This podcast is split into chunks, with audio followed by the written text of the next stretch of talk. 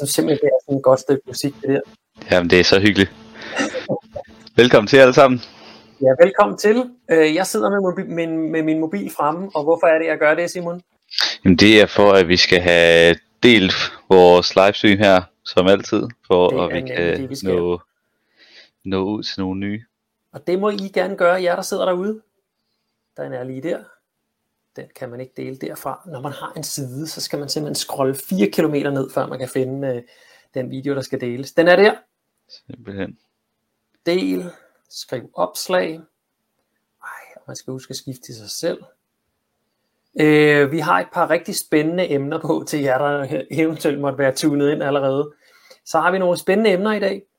Øhm, Simon, du skal fortælle lidt om IPCC. Det lovede du nemlig. Yes. sidste gang. Det har jeg tænkt mig. Og det bliver øhm... sådan rigtig, nør- det bliver rigtig godt nørdet, men jeg synes, der er en af graferne ved- i den seneste IPCC-rapport, som er rigtig spændende at snakke om, som siger rigtig meget. Så den, øh, Ja. den Og tænker jeg, at jeg gennemgå. det bliver nørdet, så det har vi altså valgt at lægge til sidst. Øhm, vi, kan, vi, vi kan jo tage agendaen af baglæns i virkeligheden. Øh, det emne, jeg har tænkt mig at snakke om i dag, det er forsyningssikkerhed kontra øh, fødevaresikkerhed. Og ja, du kan lige smide agendaen op jo. Sådan, Danne. Øh, og det allerførste emne, som du får lov til at præsentere, Simon, det er fossile infrastrukturprojekter. Yes. Og hvad er sådan den hurtige udgave af det, hvis du skal Jamen, det, altså, præsentere det? det er, kan være, det er, når vi udvider infrastruktur, om det så er elektricitet eller transport, øh, hvor som hovedfokuset det er på at ligesom hænge fast i de her øh, fossile teknologier, som vi ved, vi skal omstille os fra. Ja. Øh, så jeg har taget to eksempler med. Det er øh, den her famøse Kattegat-forbindelse, og så gasrørledningen til øh, Lolland Falster, øh, hvor vi har en sukkerfabrik ned. Ja. Ja. Der, øh, der kunne man enten øh, tilbyde dem noget strøm, som på sigt kunne blive grøn strøm, eller også så kunne man bygge en, øh, eller kan hedder det, det er jo stadig et fremtidsprojekt, eller også så kan man bygge den her rørledning med gas, øh, og det er så den sidste, man har valgt af en eller anden ja. øh, lettere idiotisk grund. Men det er jeg helt sikker på, at du fortæller mere om. Konceptet til jer, der måtte kigge med og er helt nye, det er faktisk, at øh, Simon og jeg, vi laver øh, vores research i løbet af ugen, og finder nogle emner, vi gerne vil snakke om, og så, og så fortæller vi om dem til hinanden egentlig.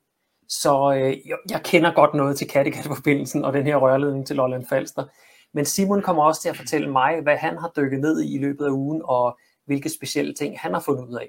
Og det samme gør jeg med mit emne i dag, som er fødevaresikkerhed og forsyningssikkerhed, og så igen Simon med IPCC, øh, og den her spændende graf, han har fundet. Den er jeg altså ikke selv faldet over, eller jeg har i hvert fald ikke stusset over den, da jeg gjorde det. Øhm, så på den måde kan vi altså holde den her dialog forhåbentlig kørende øh, undervejs. Øhm, så det ikke bare er højt læsning. Ja. Ja. præcis. Hvis, øh, hvis I har delt videoen derude, og det skal I altså gøre, hvis I kigger med, øh, del den lige, fordi ellers så sidder vi bare og snakker med os selv. Og det er vældig hyggeligt, øh, men det vil jo altså være rigtig, rigtig godt, hvis noget af den viden, som Simon og jeg, vi skraber sammen øh, i løbet af ja, dage, måneder, år, vil jeg næsten sige, hvis vi kunne dele det med jer andre, så, så del også videoen her, sådan så vores, øh, vores hyggeaften hver mandag jo kan komme ud til øh, så mange som muligt. Og hvis Vil I du- over, og hvis I Mm. stusser over et eller andet øh, i løbet af videoen, som kræver yderligere forklaring, så bare sig til. Øh, eller kom med emner, som I også gerne vil have forklaret, så kan det være noget, vi kan dykke ned i fremtiden.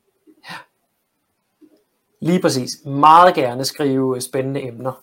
Mm. Øh, vi, vi prøver jo at gøre det her så, så relevant som muligt. Det vil sige, at vi kigger på de nyheder, der har været i løbet af ugen. Det er derfor, det er et mandagsshow, fordi så kan vi tage hele sidste uge med. Men det kunne godt være, at der var noget, altså nu for eksempel mit emne i dag, øh, det er ikke, det er ikke, et, et, et, det er ikke en nyhed. Det er mere noget, jeg vil gennemgå, sådan så I også ligesom forstår nogle af de der mekanismer, der er i øh, politik og måden, man omtaler ting fra, øh, fra industrien og sådan noget der.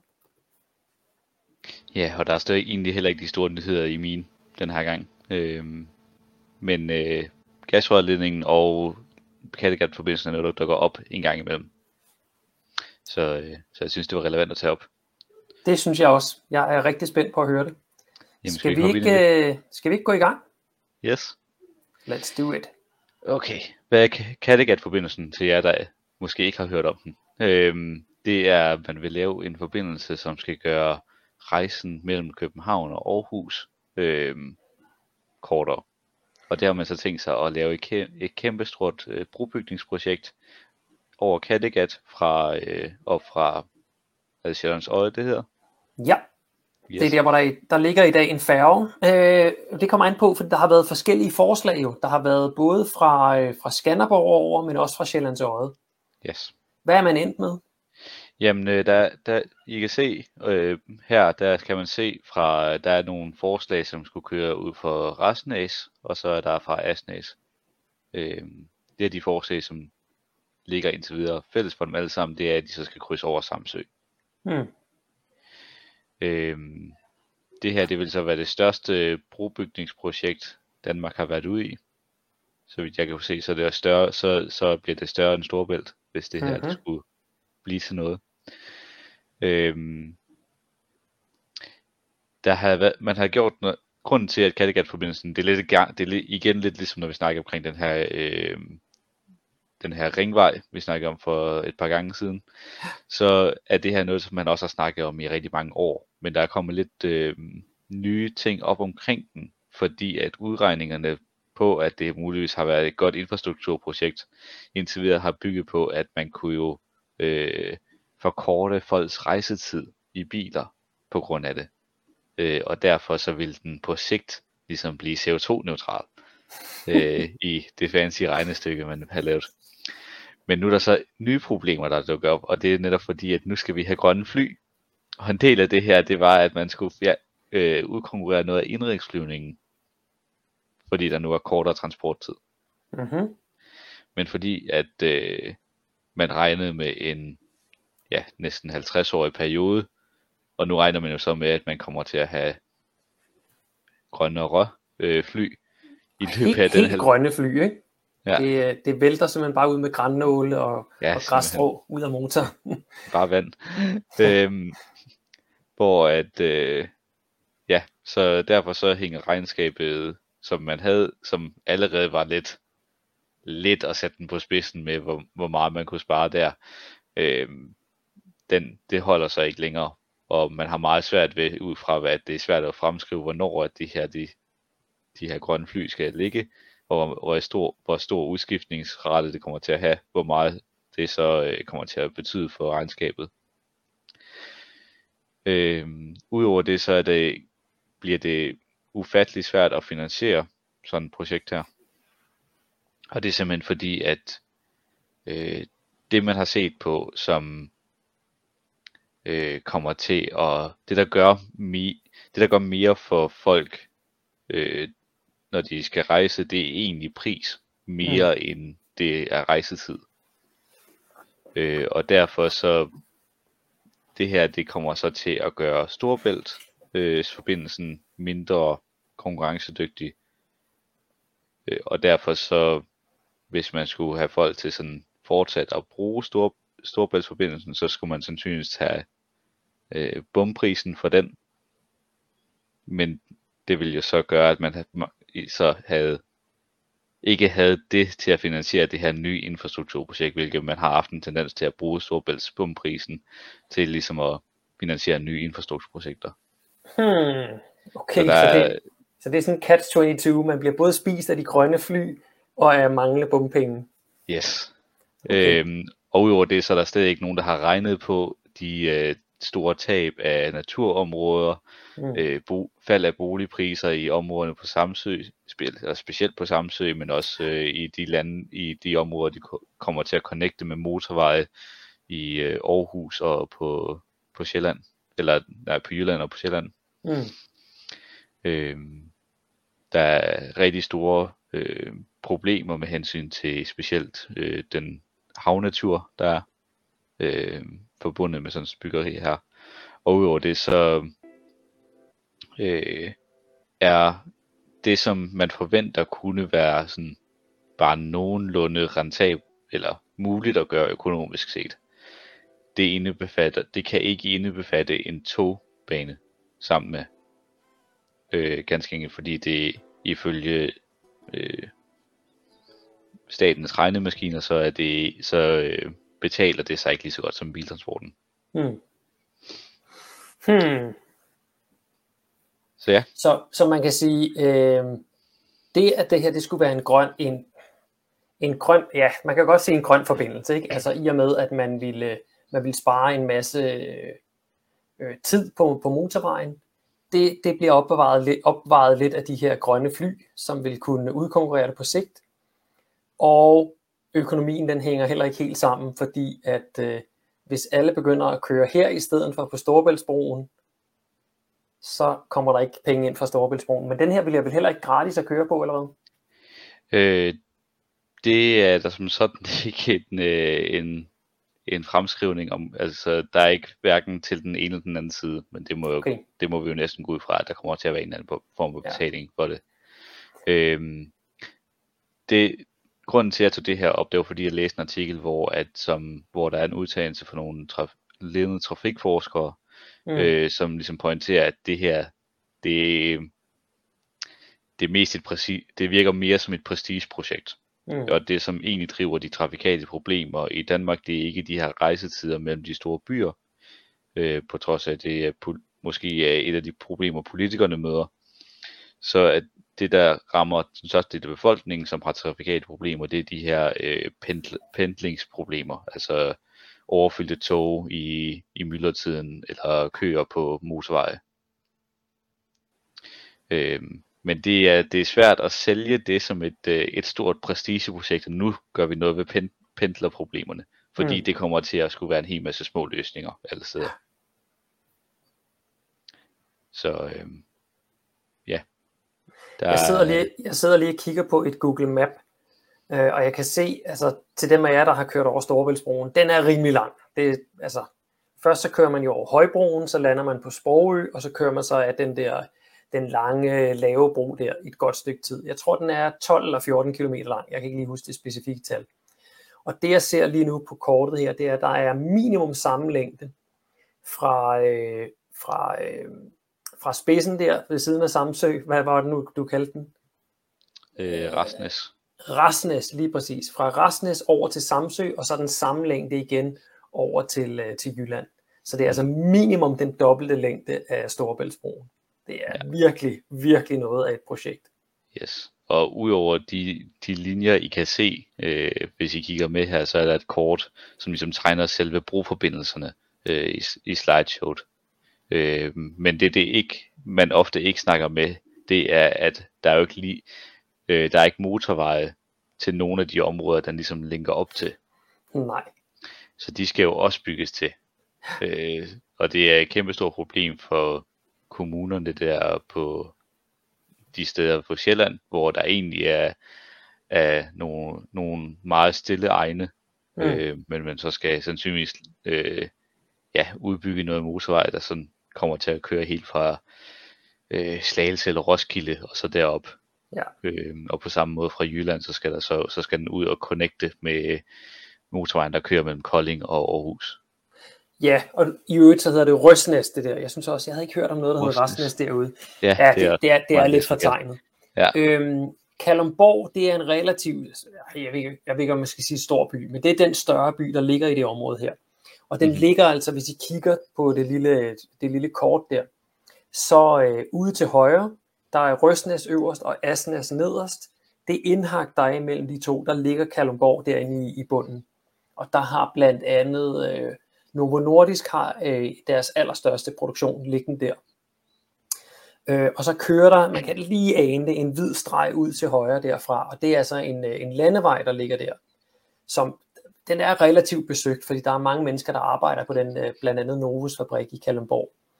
Øh, men, men det er et langt stykke, hvor der ikke er motorvej der. Altså jeg vil gætte på øh, 60-70 km eller noget, som, øh, som ville skulle udbygges med, med motorvej.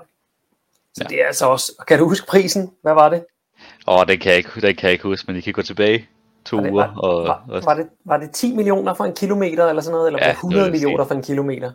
Ja, jeg, det, jeg, tror, jeg tror, det var omkring de 100 millioner per kilometer. Ja. Så, så altså, det bliver... Og I kan også det, se, at, at det, det her bygger på, øh, fremskrivninger PT, og det er før, igen før man har regnet de, socio, altså de samfundsøkonomiske ting med, men selve byggeprojektet i sig selv kommer til så at koste mellem 60 og 110 milliarder kroner. Altså godt en, godt en tiende del af, af, et, af hele vores danske årsbudget. Så, øh... mm, vores, øh, vores øh, hvad hedder det, finansloven, den er på 2.000 milliarder, så vidt jeg husker. Er den på 2.000? Okay. Ja. Så, så det her, det må være et sted mellem ja, 3% og, øh, og 5%, ikke? Ja. Det er vanvittigt mange penge. Og så øh, noget af det, der, der, der virkelig sådan trigger mig, det er den her reduktion i CO2-udledningen på mellem 600.000 og 5 millioner og 600.000 ton. Det, altså, det er virkelig et stort spænd, ikke? Ja. Og, og så et estimat i, øh, i prisen på mellem 60 og 110 milliarder. Altså, hvis jeg gik ned, og øh, hvis jeg skulle købe et eller andet, og jeg fik et estimat på mellem 60, øh, lad os sige, jeg gik ind i en restaurant og bestilte hovedretten, og så sagde de, at ah, det koster altså mellem 60 og 110 kroner så vil jeg faktisk rigtig gerne vide, om det var 60 eller 110. Øh, det, det, er sådan, ja. det er rimelig tosset, at, øh, at, at man ikke kan sige det mere direkte end det her. Ja. U- og, og, så, det, og så ved vi jo, at, at priserne med offentlige anlægsprojekter, de bare, altså, dobbelt, ja. dobbelt til fem gange så dyrt øh, kan det ende med, ikke? Det er jo udover, helt galt. Ja, udover det, så er der sådan en hel masse mærkelige politiske ting omkring Kattegat-forbindelsen, fordi at øh, den, gru, den gruppe, øh, som ligesom har arbejdet på at se, om det her det kunne... Øh, jeg mente nok, at øh, vores BNP er cirka øh, 2, øh, 2.000 milliarder. Mm. Men jeg er ret sikker på, at finansloven er cirka halvdelen af det. Okay, så, så var det dig, der havde ramt den. Øhm, men i hvert fald, så øh, der er en hel masse, der er nogle forskere, øh, som er, har været med i den her gruppe, og så de kommuner, som så skal enten ligger op til forbindelserne til den her Kattegat-forbindelse, eller de motorveje, der skal ligge op til den. Øhm, problemet er bare, at der ikke rigtig nogen, der har været sådan, kom, der er ikke rigtig har været nogen møder i den her øh, gruppe. Øh, og i hvert fald så er de repræsentanter for de forskellige kommuner og forskere egentlig ikke blevet inviteret. Så det, det er sådan lidt mærkeligt, når folketingspolitikerne er ude og snakke omkring den. Øh, jeg ved, at Ole Birk har ligesom været ude og tale for det her. Øh, men pt. så hører jeg flere og flere af de her, som burde sidde med på øh, arbejdsgruppen for at øh, iscenesætte Kattegat-forbindelsen, de har ikke hørt noget til den i sådan 5-10 år. Hmm. Øh, og nogle af de nye borgmester, der er kommet til i den tidsperiode, har slet ikke hørt, at de, var, at de egentlig officielt var med i den her øh, forvaltning. Ja. Øh, hvad var det så? Der var en ting til. For, ved, med det du har læst op på, hvor, øh, hvor sandsynligt er det så, at Kattegat-forbindelsen bliver vedtaget, lad os bare sige, her i 20'erne? Det er nok meget usandsynligt. Øhm, og det er også derfor, at det er lidt irriterende. Den, altså, det, det, er en af de der ting, hvor det er, sådan, det er mest en irritation, at den bliver ved med at spøge. Mm. Øh, fordi at den gør, fordi at der er usikkerhed om vi skal investere i Kattegat-forbindelsen, hvilket betyder flere, mere satsning på bilinfrastruktur, mm. så er der også en tendens til, jamen fordi den, sted, den mulighed sted er der, så vil man ikke give fuld los på, øh, på at investere i vores offentlige tognetværk. Mm, yes, yes. Man har, man har på en måde beslaglagt nogle penge her. Ja, i hvert fald mentalt. Ja. Altså hvis man nu fjernede den her, så skulle man jo så, så kunne det være, at man skulle til at tænke i lyntog for at lave den her, ja, ja. Øh, øh, skære den her transporttid ned mellem mm. de, øh, de store byer. Det jeg synes ville være det vigtigste at bruge penge på, det var elektrificeringen af jernbanen. Ja. Der er rigtig mange øh, regionaltog, og for den sags skyld også intercity-tog, som stadig kører med dieselmotorer. Og hvis vi skal væk fra fossile brændsler, ja, så skal vi altså holde op med at bruge diesel, og det gælder også i tog. Ja. Øh, og den eneste alternative energiform, vi har øh, lige nu, det er altså strøm. Og det fede ved strøm, det er, det kan man øh, fremstille grønt. Så hvis ikke togene kører på strøm, så kan vi aldrig nogensinde, det kunne man godt, men det er rigtig, rigtig svært så at hælde noget grønt i dem, fordi de jo så har en eller anden motor. ja. øh, som er lavet til, ja, og i togenes tilfælde, så er det jo til diesel, ikke? Ja. Der er, øh. heldigvis, der er heldigvis en positiv ting med, at øh, det, alle DSB-baner, øh, de skal gerne være omstillet til, øh, elektri- til at køre på el. Øh, jeg kan ikke huske, om det er 2030 eller 2035. Ja, okay, så lige det, det der, den der hockeystav der, så, vup, ja, ja. så får vi lige elektrificeret. Ja, jeg, jeg havde det meget sjovt, da jeg læste omkring deres øh, elektrificeringsstrategi, for jeg mener, det er 2030, hvor det er sådan, okay, så den teknologi, som vi kender super godt med hensyn til eldrevne tog og sådan noget, det er, det er masser af andre, der har fået til at fungere. Ja. Øhm, det er vi så færdige med på samme tid, som vi så skal have eldrevne eller grønne fly. Hmm, som er en okay. uprøvet, uprøvet teknologi, en eller meget uprøvet teknologi, som også skal nå at skalere. Ja, det... Nu kigger jeg lige på Bane Danmarks øh, planer for elektrificeringen, og der står ingen årstal, ikke noget som helst. Nej. De arbejder på noget, men øh, øh, hvad er der gang i? Der er en lille smule ude i der er noget Aarhus Aalborg, Aalborg Lufthavn, så er der Fredericia Aarhus, der er Vordingborg Nykøbing Falster, så er der Ringsted Femern til Femern-forbindelsen, så er der noget Holbæk Kalundborg, og det er så det. Jeg ved, at øh, linjen, der kører fra København til og med Esbjerg, den er faktisk allerede godt i gang. Ja. Øh, og så ved jeg, at der Arriva er begyndt at udskifte nogle af deres tog med mhm. batteridrevne tog. Okay, simpelthen for, øh, det er jo fordi Arriva har mange af de der små lokalbaner. Ja. Så det kan simpelthen være måden, de kan elektrificere, uden at skulle ud og investere i, øh, i dyre ledninger.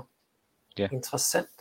Ja, jeg havde, jeg havde som sådan ikke troet, at du ville ende i en situation, hvor at de præcis togene, de ikke ville bruge ledninger, men mm. de må jo have regnet på det. Jamen altså, altså man skal jo dybest set, så er et, øh, et tog, det er en lastbil på nogle, på nogle andre hjul. Mm. Øh, og Tesla og andre er jo i gang med at lave øh, batteridrevne lastbiler. Så selvfølgelig kan tog også øh, være det. Ja, ja. Det er bare det der med, at ofte så er argumentet for, at man ikke laver trolleybusser øh, mm. i byerne, og så i stedet for at lave, og så bruge øh, de her batteridrevne busser, der er begyndt at blive ret populære. Ja. Øh, det er fordi, at man vil gerne have mere fleksibilitet til at skulle skifte busruterne ud. Ja, lige præcis. Øh, ja, det er selvfølgelig ikke, det, det er ikke det, aktuelt med tog. Nej, det er lige præcis derfor, jeg, jeg blev over, ret overrasket over, da jeg læste om det for en lille måneds tid siden. Kunne det være, fordi batteriteknologien er blevet så billig efterhånden? Altså batteripriserne, de, de falder og falder og falder. Det er, jo, det er jo blandt andet også derfor, der kommer flere og flere elbiler på markedet. Det er simpelthen fordi, nu bilproducenterne kan se, at de kan, nu de kan lave nogle biler, som er rent faktisk betalelige. Ja, det kan også være, at der ikke kører særlig mange tog på den strækning, og derfor så skal du ikke købe særlig meget batteri i forhold til, hvad det vil koste at lave den infrastruktur med ledningerne. Det er selvfølgelig rigtigt. Hvis ikke du har ja. mange tog, så, skal du, så har du en større afskrivning på det enkelte tog. Ja. Så ja, det kunne også være en... Øh, der, ja sikker på, at de nok har regnet på det på en eller anden måde, til mm. det giver me- økonomisk mening for dem. Yes, men det var egentlig, hvad jeg havde ja. omkring Kattegat-forbindelsen. Det er noget, der, der mm-hmm. ligesom Ring 5 er noget, der ligesom hele tiden omkring øh, København, er noget, der spørger hele tiden. Øh, ikke, heldigvis ikke havde mange politikere, der støtter, støtter op om den. Men øh, der er heller ikke særlig mange, der har sagt direkte nej. Så derfor så bliver den ved med at være der. Som lidt på tegnebrættet. Til et andet øh, projekt, som desværre ser ud til at blive til noget. Øh, det er den her gasrørledning til Lolland Falster.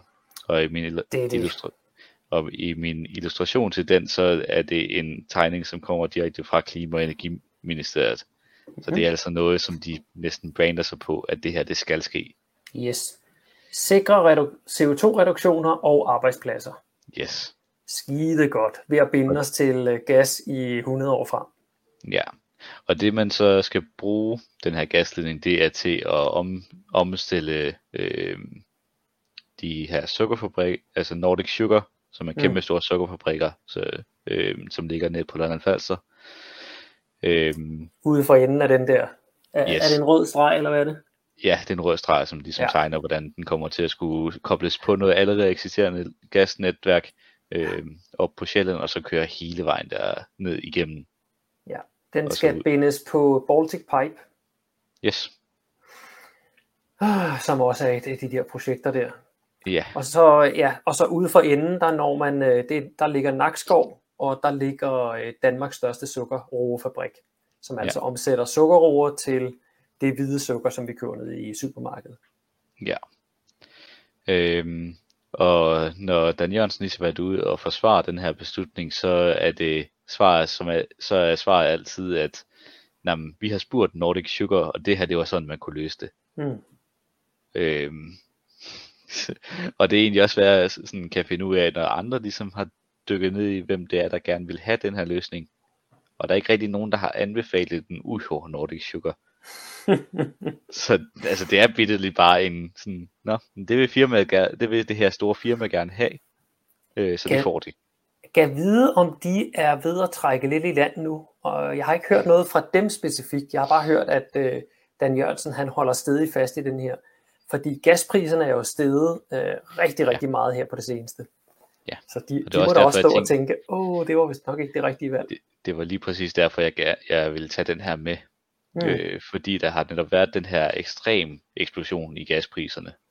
Øh, så derfor så de udregninger, man havde på den her, som sat sådan, var det billigere at lave den her gasinfrastruktur, eller var det billigere at elektrificere, det var man lidt usikker på med fremtidens, øh, ja.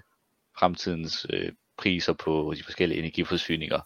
Men med krigen i Ukraine og et ret ødelagt forhold til den russiske gasforsyning, så øh, er man meget sikker på, at gassen vil fortsat være utrolig dyr i Mm. fremtiden. Øh, derfor ser det nu ud til, at øh, fremskrivningen om elektrificering af sukkerproduktionen er meget mere rentabel. Så hvad det vil koste at lave den infrastruktur.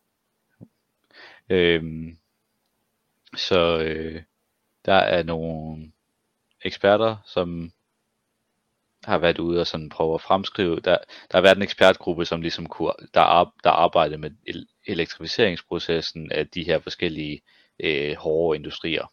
Øh, Mm. Aalborg, ikke lige præcis Aalborg Portland, for det er en, lidt en klasse for sig, øh, men sådan noget som, hvad var listen? Det var Nordic Sugar, der var noget Nova Nordisk, øh, ja, der var, der var en liste af forskellige, tror også, der var nogle mejerier og sådan noget, som Mm-hmm. generelt har haft lidt sværere ved at nå op til de temperaturer, som de, som de gerne ville. Mm.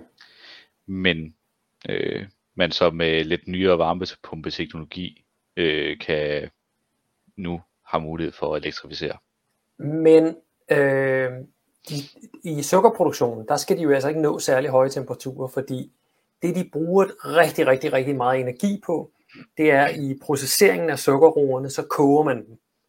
Ja. Og når man, når man koger noget, så er det altså ikke varmere end øh, 100 grader. Men mindre de selvfølgelig trykkoger det, så mm. Kunne det potentielt være, ja, det kommer an på, hvor højt tryk selvfølgelig, men altså 150-200 grader, og det kan man jo sagtens øh, opnå med, øh, med strøm. Og så tænk, ja, og det, det påviser de også i den her rapport, at det er altså noget, altså det, det, det er ikke noget, man har gjort før i, så, i sådan en industriel sukkerproduktion. Altså at ele, ele, elektrificere den. Så, Mm. så det ville være banebrydende, men Ja. det er ikke noget, som umiddelbart vil være sådan nyt inden for te- teknologisk at gøre. Nej, det kan jeg sgu ikke forestille mig. Det, det, det lyder underligt, at man ikke kan koge vand med strøm. Det, Ja. Ellers må de gerne komme her hjem og se, hvordan jeg gør. Og så er der også noget, og så er der også noget andet sjovt, ligesom vi snakkede, da vi snakkede om Aalborg Portland sidst. Øh, så øh, den her illustration, jeg har taget med, den snakker også om, øh, at den sikrer CO2-reduktion og arbejdspladser. Mm. Og der er altså igen ikke særlig mange arbejdspladser på, på Nordic Sugar. Det er en kæmpe stor fabrik, men de her, altså, de her store industriselskaber, øh, selskaber, det meste af produktionen er automatiseret efterhånden. Hmm. Derfor så er der meget, meget få arbejdspladser. Sådan, Ja, men kunne det, være, kunne det være nogle af de afledte arbejdspladser? Altså igen, det er jo ikke fordi, at man så ikke vil dyrke sukkerroer øh, på Lolland længere, fordi jorden er rigtig, rigtig god til det. Det er jo blandt andet derfor, sukkerfabrikken ligger der. Men, øh, men, men, men frygten er selvfølgelig, at fabrikken så vil lukke ned og flytte til udlandet. Øh, ja. Men altså, så, så men, men man hvis kan nu jo flytte det for, over. Men hvis nu det er fordi, at uh, Nordic Sugar specifikt ikke havde lyst til at elektrificere sig, mm. så må det jo være sådan markedet inden for bæredygtig produktion, ja. der ligesom sagde, så har, I, så har I ikke en fremtid i et bæredygtigt samfund. Ja. Så må det være en anden sukkerfabrik, som har lyst til at omstille sig, der gør det. Ja. Men, øh, men resten af verden kan jo ikke omstille sig. Altså alle andre i resten af verden fyrer jo med, med sort kul, det ved vi. Danmark eller, er en grøn, grøn, øh, grøn cirkel i det hele. I lille grøn plet i det hele, som gør det så ufatteligt godt. Hvis man spørger Dan Jørgensen, så er det i hvert fald. Der er vi yes. foregangsland på alle områder. Øhm, ja, og så ja, som du sagde, så, så det her det er også et ret stort infrastrukturprojekt, så derfor så der kommer også til at være noget afskrivning i at skulle lave så stor en gasrørledning. Mm. Øhm, og det, ideen er jo så, at man skal ligesom bruge, på et tidspunkt bruge biogas til det her. Mm. Øh, og man regner faktisk med, at øh, kort sigt, så vil man kunne udskifte, øh, eller så kunne, vil man kunne producere rigtig meget af den biogas her lokalt, øh, på Lolland Falster, som man delvis kunne omstille undervejs. Hmm. Øh, der, der, står, der kommer til at stå nogle biogasanlæg, de kommer til at stå færdige her inden for et par år på, på Landfalster. Jeg tror det var 2024. Mm-hmm. Øhm, men det jeg læste omkring det her, det var, at, øh, at biogasproduktionen, den ændrer sig jo ikke, om det her det kommer eller ej. Altså den land, landets samlede biogasproduktion. Og, og det er jo ikke fordi vi, det er jo ikke fordi vi mangler steder at brænde gas af. Jo mere biogas der bliver produceret, jo, jo højere procentdel kan vi putte i vores, ege, øh, i vores egne gasfyr eller i andre produktioner. Ja. Så, så, så det her vil jo bare øge efterspørgselen og dermed gøre prisen større. Det vil ikke øge udbuddet af, af biogas. Lige præcis. Så det er igen en af de der steder, hvor jeg sådan, ja, mås- mm. altså tanken var måske okay, men vi, vi bliver bare nødt til, at alle de steder, vi kan elektrificere, så skal vi elektrificere. Ja. Du har nogle tal med her. Jeg kan se, der står Energistyrelsen 2021, og der står Kraka 2022. Hvad, hvad, hvad fortæller de tal der? Yes, og det er, så, det er fordi, at uh, Kraka har været ude og regne på, ud fra de nye fremskrivninger på, hvordan gas, gas og energipris og strømpriserne kommer til at se ud. Mm-hmm. Øhm, og man kan se, at øhm, i Energistyrelsens fremskrivninger i 2021, så var der altså en netto, ja, det, i regnskabsmodel så hedder det stadig netto, netto gevinst ved, ved elforbrug, øh, mm. men det har altså været et negativt tal. Ja, altså man, man, man sparer øh, de der nederst har de stående 179, milliard, øh, 179 millioner. Ja, det vil, være, det vil det koste mere. Åh oh, ja, undskyld, og lige omvendt. Ja, øh, hvor omkostningerne for gas, det er 136, omkostningerne for strøm, El. det er 315, yes. og det vil sige, at altså, strømmen kostede 109, 179 millioner ekstra øh, yes. om året. Ja. Men på grund af alle de kriser, vi står i nu, som også rammer vores energiforsyning, så regner Kraka med øh, deres fremskrivning, så si, siger helt op til øh, 719 øh, millioner jeg er ret sikker på, at det er 100 millioner. Ja. Øhm, samlet omkostning øh, for at lave gasmodellen og øh, elmodellen. De elpriserne er jo også stedet, men ikke tilsvarende meget. Og der kommer til at være mere udbygning på elnetværket, som vi har lidt mere kontrol over øh, na- på national plan. Øh, så derfor så kommer den, så er fremskrivning på den, at det vil være 482. Mm. Så altså en øh, nettogevinst på 237. Ja, billigere end gassen. Ja. Jamen, øh, og så er der lige CO2-regnskabet allernederst. Altså gas, det vil bruge lige over 100, 100.000 tons om året, hvor el, det vil være omkring 25.000 tons om året. Ja. Så lidt under en fjerdedel. Ja, og Klimamonitor, de var ude og snakke, ligesom påpege det her som et, et skinnende eksempel på, at den her ensartede CO2-afgift er så vigtig. Mm. Fordi hvis der var en ensartet CO2-afgift på så projekter som, som ramte projekter som det her, mm-hmm. så ville du aldrig nogensinde kunne lave et regnskab, hvor at når det, der er så stor forskel i CO2-udledningen, mm. så ville det aldrig nogensinde bonge ud til, at det var den sorte øh, løsning, der ville være billigst. Nej. Væk med det. Ja. Simon, så... vi skal videre. Vi har brugt rigtig meget tid på det her emne. Jamen, så vil jeg give ordet over til dig. Hvad har du taget med? Jeg har taget noget med, som jeg lige skal tilføje, fordi øh, jeg måtte lige lave lidt rettelser, mens du snakkede. Øh, så jeg skal lige tilføje slidesene igen. Og hvordan var det nu? Øh, men mig lige om, hvordan man nu... Nå, det var dernede. Share, ja. slides. Ja, det jeg skal fortælle lidt om, det er som sagt øh, fødevaresikkerhed kontra forsyningssikkerhed. Øh, det er sådan, at øh, ja, den helt korte version, det er, at ude i den store verden, der bruger man øh, ordene food security øh, rigtig ofte omkring vores fødevaresystem, sjovt nok. Øh, nu skal jeg lige have slides ind, de kommer lige om et øjeblik. Øhm, og det er sådan, når man taler om øh, food security ude i den store verden, så mener man øh, forsyningssikkerhed. Så og grund til, at jeg lige tog det her med, det var fordi, nu, nu snublede jeg over det igen. Inde på maskinbladet, hvis I kigger ud til venstre med den øh, smilende unge mand der, øh, det er en øh, medlem af Europaparlamentet, der hedder, uh, han, oh, dammit, det har jeg lige glemt, hvad det var, han hedder.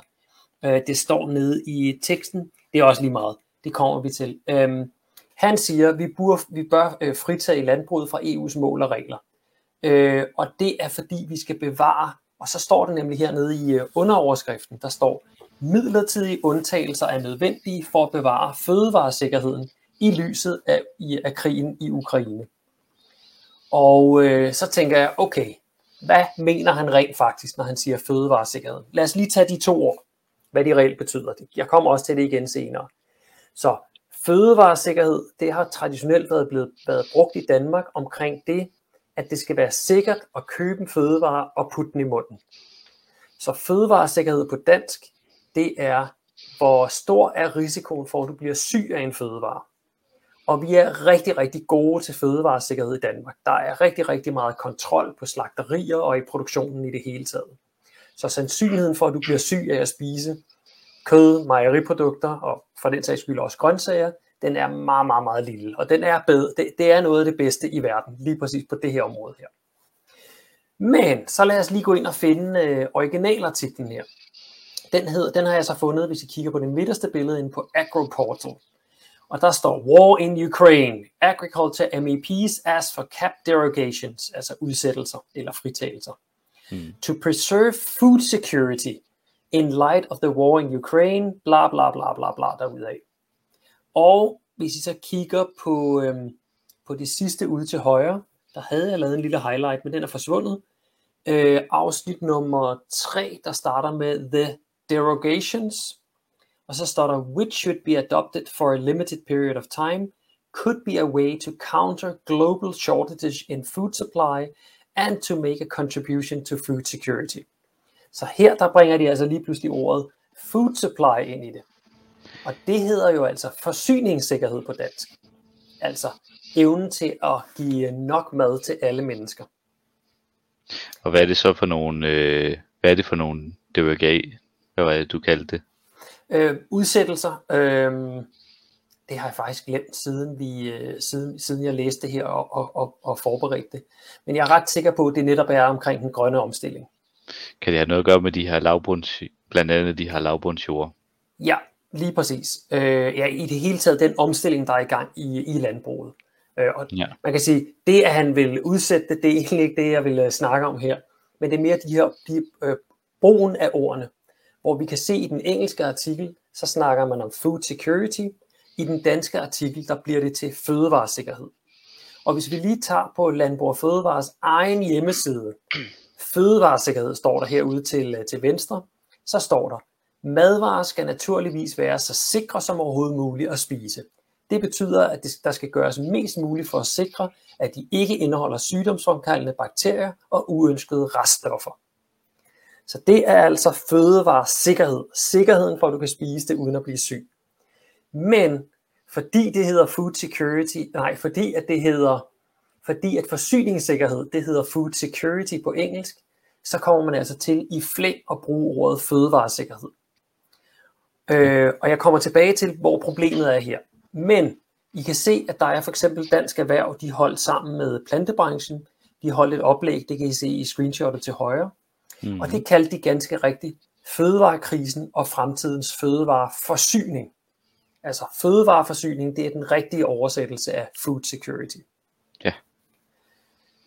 Og hvorfor er det så et problem det her? Det er det både fordi, at øh, vores politikere, når de skal frelse vores landbrug fra at lave nogen som helst ændringer, så siger de, vi har så høj fødevaresikkerhed i Danmark, og det skal vi redde resten af verden med. Øh, og der henviser de til nogle af de her, øh, til FN's øh, verdensmål. Og der er, jo, øh, der er jo nogle af dem, der omhandler sult i verden og sådan noget. Og der mm. blander danske politikere altså ordet fødevaresikkerhed ind i det. Fordi okay. de tror, at fordi vi har høj fødevaresikkerhed, så brødføder vi resten af verden. Nej, det gør vi ikke. Vi har bare nogle, nogle produkter, hvor man ikke risikerer at dø af, af, af slemme fødevareborgende sygdomme. Men vi producerer faktisk langt. Vi, altså, I Danmark, der har vi noget af verdens største madspild. Og det har vi, det ved du også, Simon. Det er jo mm. fordi, når man putter maden igennem de dyr, og det, det er jo det, vi primært gør i Danmark, så får man altså en lille bitte fraktion af det ud i den anden ende. Men lad os lige tage et eksempel på, at, øh, at vores minister, han altså også glemmer de her ord her, og hvad det reelt betyder. Så der var lige en artikel her forleden i DR, hvor der står krig i Ukraine fra fødevareministeren til at tjekke Danmarks madlager. Så kan I godt høre, så handler det altså ikke om, hvor god mad det er på de madlager, men det har noget at gøre med, hvor meget der er. Ikke? Undgå madspild og forvent prisstigninger. Krigen i Ukraine kan føre til fødevaremangel i Nordafrika og Mellemøsten, men i Danmark har vi mad nok for sikre producenter og minister. Pyha, så er det kun i, Nordafrika og i Mellemøsten, de dør sult. Og kan, ja. vide, hvor de, og kan vide, hvor de så flygter hen i øvrigt. Ja. Men så skriver han hernede, at nu er han ved at danne et overblik, og så skriver han her, vi overvåger udvikling og modtager daglige indberetninger for, hvordan det ser ud med fødevaresikkerheden i Danmark. Herunder, hvordan detailhandlen oplever situationen, siger Rasmus Prehn og tilføjer, alt tyder på, at vi i Danmark er godt sikret i forhold til fødevaresikkerhed. Det vi kommer til at mærke i landet er stigende priser. Bla bla bla bla.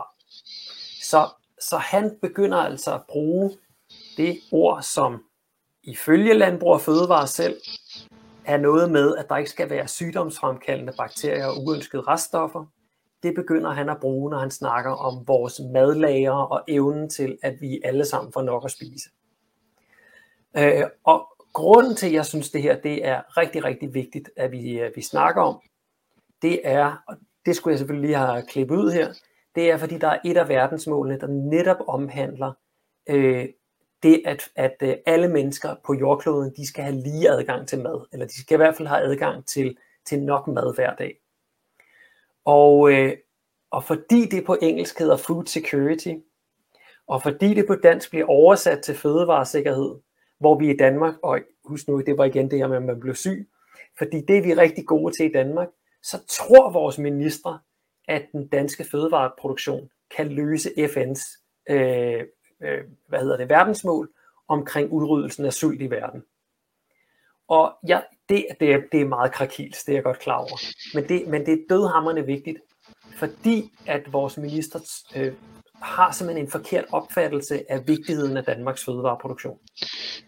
Ja, men det undrer mig heller ikke, når altså, det, det, jeg kan godt forstå, at folk de, øh, blander det her sammen, og både vores fødevareminister og øh, journalister på et landbrugsmedie ikke kan finde ud af forskellen.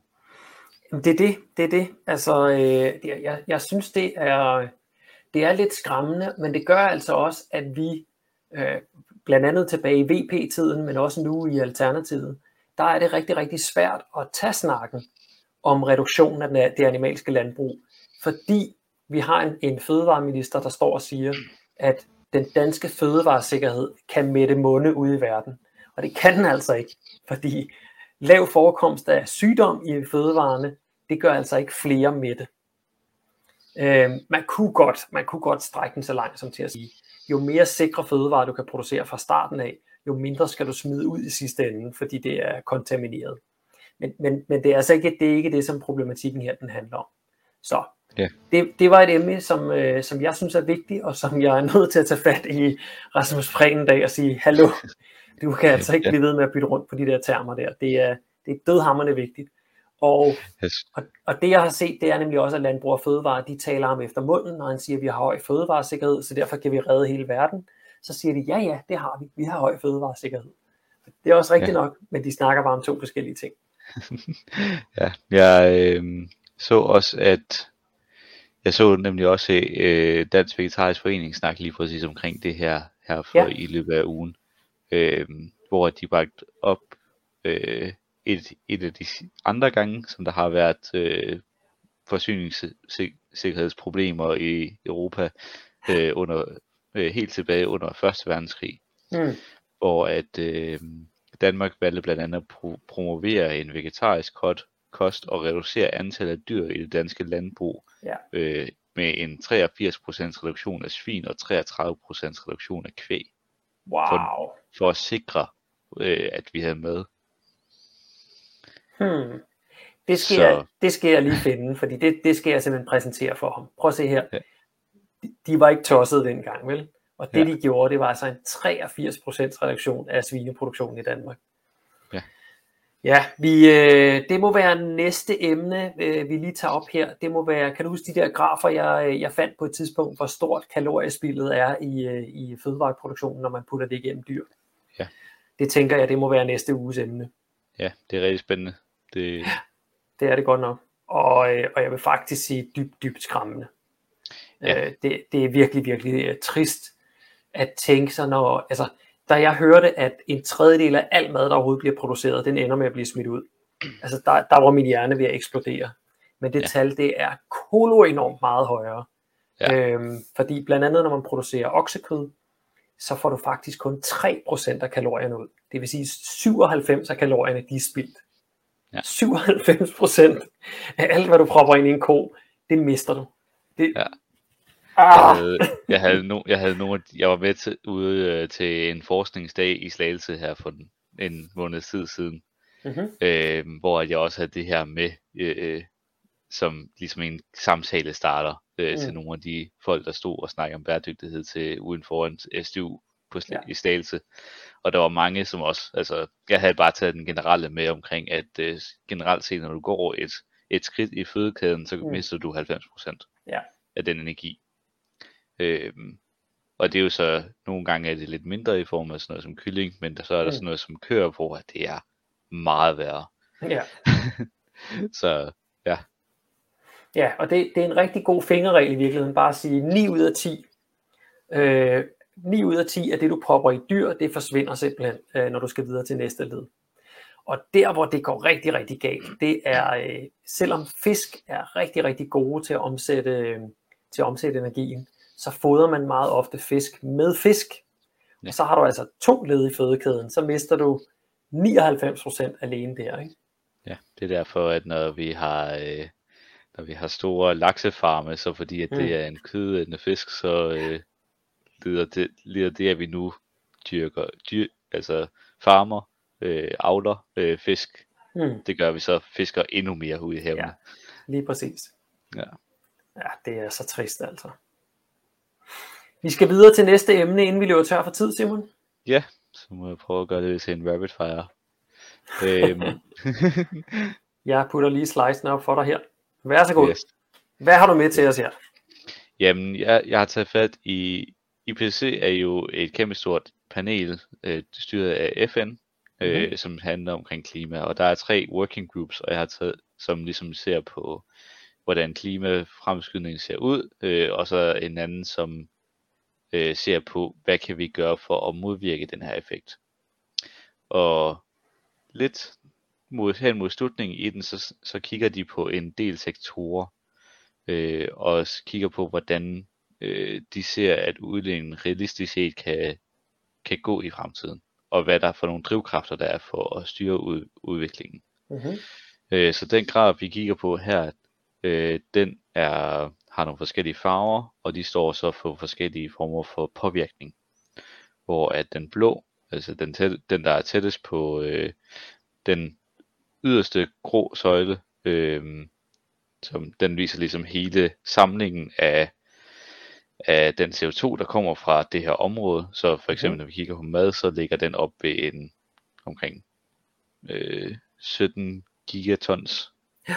eller hvad er det, CO2 øh, ekvivalenter, hvor at man så øh, ud fra den næste søjle ser, at det er meget realistisk ud fra at på igennem kulturel ændring, altså nærmest på individændringsplan, mm-hmm. øhm, der kan vi så skære øh, ja, omkring 5 af de her gigatons. Det er meget realistisk inden 2050. Så, så den blå farve, det er, det er en, det sociale ændringer? Ja, lige præcis. Eller kulturelle ændringer? Mm-hmm. Ja. Øhm, ja, de skriver dietary shift, uh, shifting to a balanced, sustainable and healthy diet. Mm. Avoidance of food waste and overconsumption. Øhm, og det der også er interessant, det er, at der er de her confidence intervaller, øh, som, som følger de her blokke. Mm-hmm. Øh, og hvis, det kan, hvis man kan se det, så strækker den sig faktisk helt ned til at, øh, den her sociokulturelle effekt. Den strækker sig faktisk helt ned til at kunne reducere den med sådan, øh, 13 gigaton. Okay, det, det er den der lille tynde sorte streg med dutter i enderne, ikke også? Ja, og det går jeg simpelthen ud fra, at sådan, hvis vi nu virkelig optimerer, optimerer vores fødevareindtag, så det er hvis så meget vi kan. Hvis altså, vi alle sammen blev plantebaseret. Ja, og hvis vi så oven i, oven i købet det også øh, fik styr på vores madspil. Mm. Og så den lille øh, rødlige farve, der er ved siden af, mm-hmm. det er øh, infrastruktur. Øh, omkring det. Altså, og det, når, når IPCC siger infrastruktur, så er det simpelthen de her øh, mere øh, topstyrede effekter, altså hvordan, hvordan vi ligesom øh, kan, det er sådan noget som, når vi så, alt det vi ikke kan spise, det skal så på en eller anden måde genbruges. Mm. Øh, så, så det er jo sådan noget som at øh, finansiere biogasanlæg øh, til planterester for eksempel. Okay. Øh, der, så, så har vi også at vinde noget så, der, men det er, det er en meget lille del, når det handler om mad.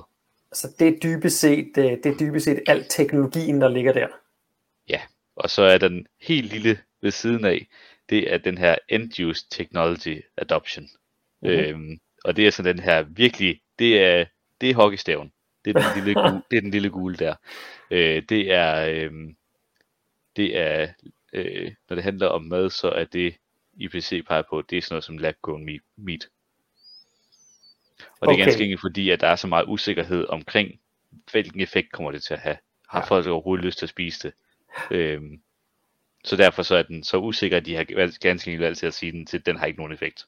Okay, spændende. Men og, i hvert fald, så, den og, så, og så i hvert fald, den effekt den har, den er jo så egentlig sociokulturel.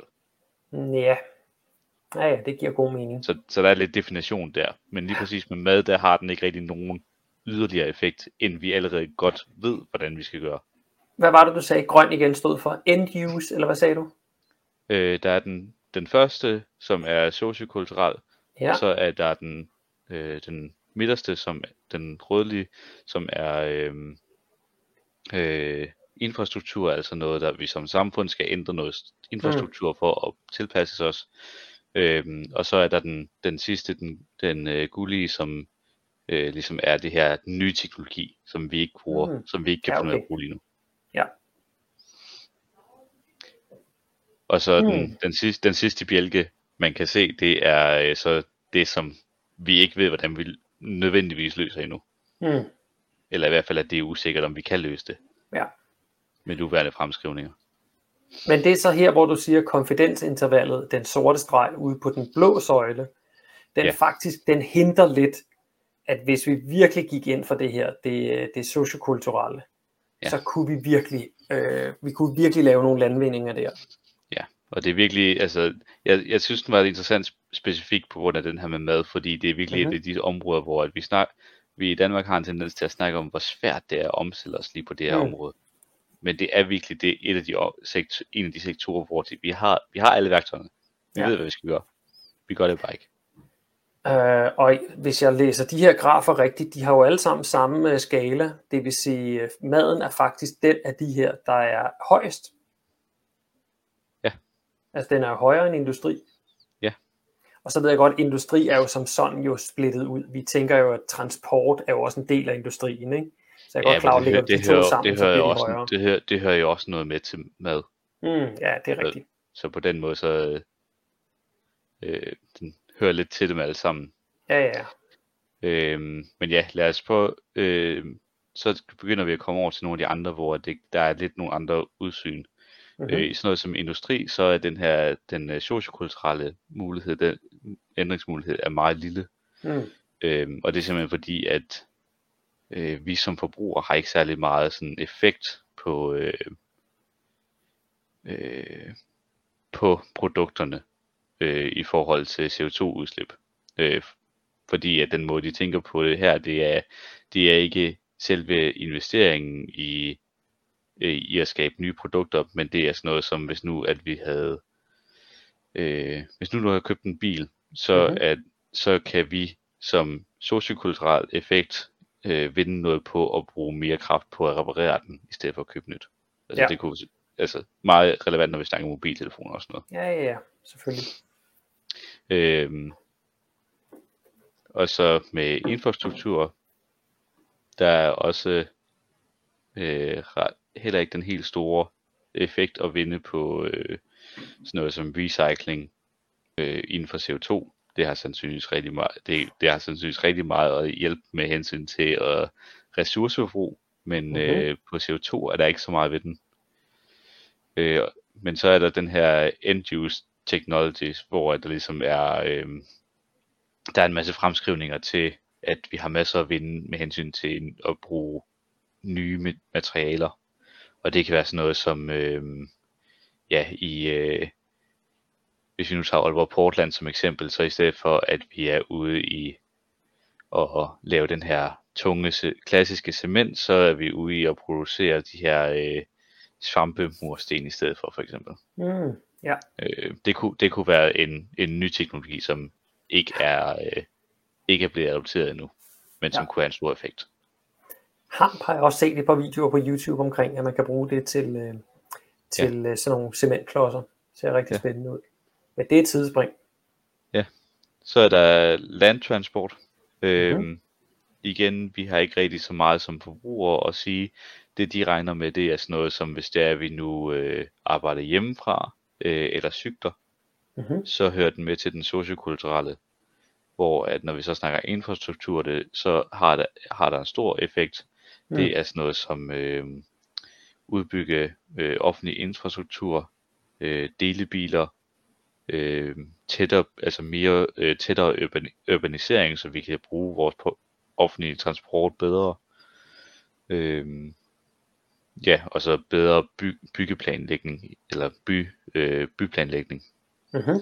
Og så den gule, den har også en relativt stor øh, effekt i forhold til at omstille vores øh, biler til elektricitet, vores transportmidler generelt til mere effektive transportmidler. Ja. Bygninger har lidt den samme historie. Mm. Der er rigtig meget fokus på, øh, øh, der er igen et kæmpe stort confidence interval med sociokulturelt, hvor vi måske skal til at bygge lidt, altså bo lidt mindre. Øh, danskerne har nogle af de allerstørste, eller de fleste kvadratmeter af nogle mennesker på, i, på kloden i gennemsnit. Mm. Øhm, så der er en masse at vinde der, og det samme med, hvordan vi øh, i stedet for at bygge nyt, så reparerer vores, øh, reparerer de huse, der allerede står. Ja. Og så igen, ligesom med transport, så er det rigtig meget det her urbanisering, hvis vi bor tæt, hvis vi bor tættere på hinanden, så der er færre vægge, der skal isoleres og alt sådan noget. Øh, så der, Men det jeg ser i de grafer her, det Ja. er, at den gullige på alt, hvad der ligesom er hårde ting, det, det er der, hvor man kan hente noget.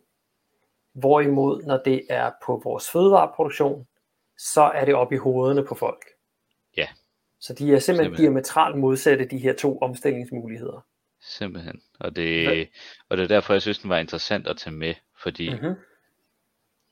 man snakker om det på samme måde.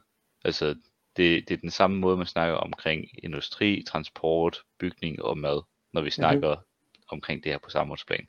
Men ja. det er helt forskellige samtaler.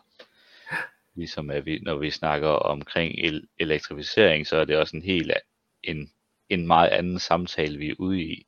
Fordi som I kan se på grafen der, så kom, skal vi jo bruge endnu mere elektri- elektricitet i fremtiden. Mm.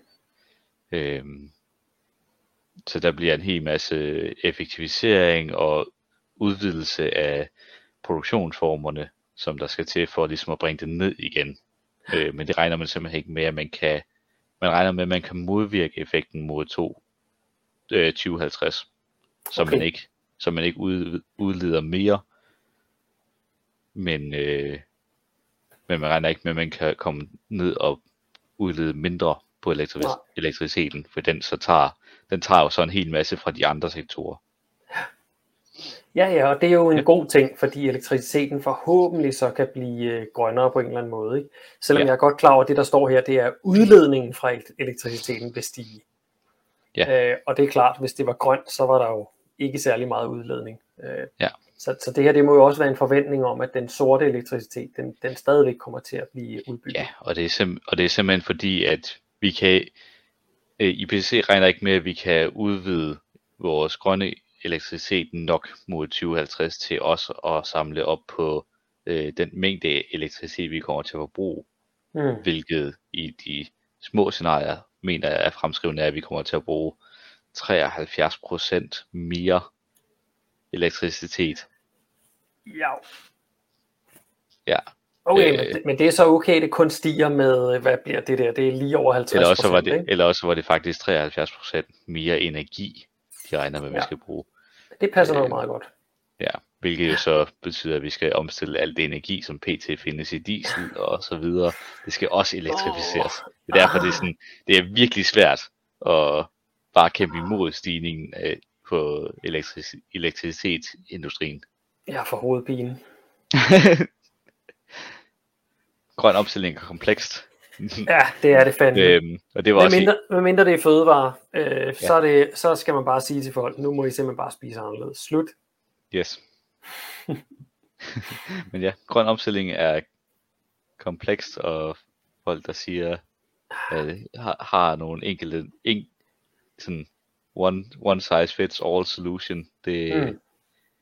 så, så har de ikke forstået emnet godt nok det synes jeg faktisk er en, en super fed pointe, at, øh, at en, en, over, en overforsimpling af et emne, det tyder i virkeligheden mere på, at du, øh, at du selv faktisk ikke rigtig har forstået, hvad, hvad emnet det handler om. Ja. Og hvis der er noget, vi gør her i den grønne vinkel, så er det i hvert fald ikke at oversimplificere emnerne. Vi dykker ned i dem, vi tager fat der, hvor det gør ondt, og forhåbentlig så lykkes, lykkes det at komme med en, øh, en forklaring på det, som øh, I derude kan, øh, kan forstå og være med til. Øh, Simon, vi er for første gang, tror jeg, gået over tid. Ja, ja. Sådan jeg klapper også rigtig meget, rigtig meget løs i starten. ja, men det var jo rigtig, rigtig spændende. vi har som planen i dag, det var, at vi skulle gennemgå nogle af de her fossile infrastrukturprojekter. Vi skulle gennemgå forskellen mellem fødevaresikkerhed og forsyningssikkerhed, og til sidst noget omkring de her ændringsfaktorer, som øh, IPCC er kommet ud med. Og det er simpelthen yeah. lykkes. Yes. 6 minutter over tid. Ja. Yeah. Øhm, til alle jer, der har kigget med, tak fordi I gjorde det. Og øh, ikke mindst tak fordi I har delt videoen, for det har I selvfølgelig gjort. Lige dernede i hjørnet, der er en øh, del-knap. Og til jer, der kigger med eller lytter med senere på podcast, I må selvfølgelig også gerne dele, selvom delingsknappen sikkert sidder et helt andet sted der. Ja. Øhm, jeg synes, vi lige, vi skal skulle lige runde af med lidt uh, personligt, Simon. Ja. Øhm, som I kan se, så sidder jeg i lækkert uh, lys og i mit sædvanlige studie her, men det gør du ikke. Hvor er du henne, Simon? Jamen, øh, jeg har taget en, øh, en lang tur ud i Atlanterhavet. Mm-hmm. Øhm, jeg har taget op øh, på færgerne for at øh, være med i dette års Sea Shepherd-kampagne mod, øh, mod, eller for at dokumentere de her grindedrab med forhåbentlig, og prøve at øh, sætte, få dem til at stoppe med det. Mm-hmm. Så, øh, Hvordan dokumenterer man et grindedrab, og hvad er det til dem, der lige måtte kigge med og ikke ved, hvad det er? Grindedab, det er, der er en meget lang gammel tradition omkring og ligesom at tage de her øh, store valflokke, som passerer, passerer færøerne, dem, øh, dem har man en tradition om at, så, øh, at tage og jage op på strande, hvor man mm. så øh, meget voldsomt øh, slagter dem. Okay. I kan, det kan være i flokke så små som 30 valer og flere hundrede valer. Mm. Og hvis I har set billederne, så er det altså her, hvor man kan se de her sorte kroppe, der ligger i vandkanten, og så er havet fuldstændig rødt af blod. Og jeg kan sige til, til dem af jer, der har kigget og tænkt, ah, kom oven, det, det uden manipulation, så ser havet fuldstændig rødt ud inde ved, inde ved stranden. Det ser, det ser virkelig voldsomt ud. Ja, okay. Og, og hvad skal du sådan helt specifikt? Skal du Jamen, kaste dig ud i vandet og redde valerne, eller hvad skal du? Nej, desværre ikke. Øhm, desværre. ja, øh, nej. Øh, så vil, så vil samfundet sandsynligvis lukke øh, endnu mere af fra, for, mm. for at vi aktivister kunne være der til stede. Øh, og udover det, så er det meget farligt, fordi at der er så meget adrenalin i folks kroppe, og det her, mm. og de render jo rundt med knive og spyd og sådan noget, så det, det ja. kunne meget hurtigt blive en meget farlig situation. Okay, så du skal øh, dokumentere, altså tage billeder ja. og filme, at det sker? Simpelthen, ja. Øhm, og noget, jeg lå mærke til lige med det første, da jeg, da jeg ankom, det var de her store dambro, som er i rigtig mange steder heroppe. De ligger i hver en lille vi. Ja, så hvor vi snakker jo lige omkring det her med, med lakse, den mm. laksedambro, ja. om at det kræver flere fisk, så det kunne være, at jeg skulle tage det op som et emne i næste uge. Det synes jeg, du skal gøre. Øh, der er altså hovedindtjeningen på, på færøerne, altså som i over 50% af BNP, det er simpelthen de her laksefarme her, så det har en kolo enorm betydning for dem. Hmm. Øhm, de kunne godt skære lidt ned. Øh, det danske, nej undskyld, det færøske øh, rådighedsbeløb per indbygger er højere end det er i, øh, i, jeg mener faktisk det er end i noget andet EU-land. Øh, men det kan også godt være, at de bare ligger i top 3 eller noget af den stil. Det er i hvert fald højere end det er i Danmark. Men i hvert fald et ret lidt rigt land, kan vi jo så sige. Ja, det må man sige. Hvis, det, hvis du ligger i toppen af EU, så klarer du dig rigtig godt. ja, det må man sige. Øhm, så, så det kunne de altså godt til at skrue lidt ned for, øh, og lade være med at ødelægge så meget hav og, og, og havmiljø øh, på, på grund af de, den her fiskeproduktion. Mm. Vi må se, men held og lykke derop, Simon. Det, øh, jeg tak, glæder mig til at følge det. Ja. Pas på dig selv og på de andre, og ikke noget med at fare ned og lege held på stranden. Nej. Okay, har du noget, du gerne vil tale om til øh, næste grønne vinkel? Det har jeg jo lige sagt. Jeg kan ikke huske det nu. det var, ja, fordi at jeg er heroppe på færgerne, så tænker jeg at snakke omkring de her øh, laksefarme. De her det var sådan, damper. det var. Yes, yes, yes. jeg synes, du nævnte et andet emne. Men det var, det var mig selv, der nævnte det. Godt, jamen lad os, øh, lad os runde af. Og i hvert fald til jer, der har kigget med, så tusind tak for det. Tak for det. Ja. Og Henrik Udo. Jeps, ha' det godt. Hej. Hej.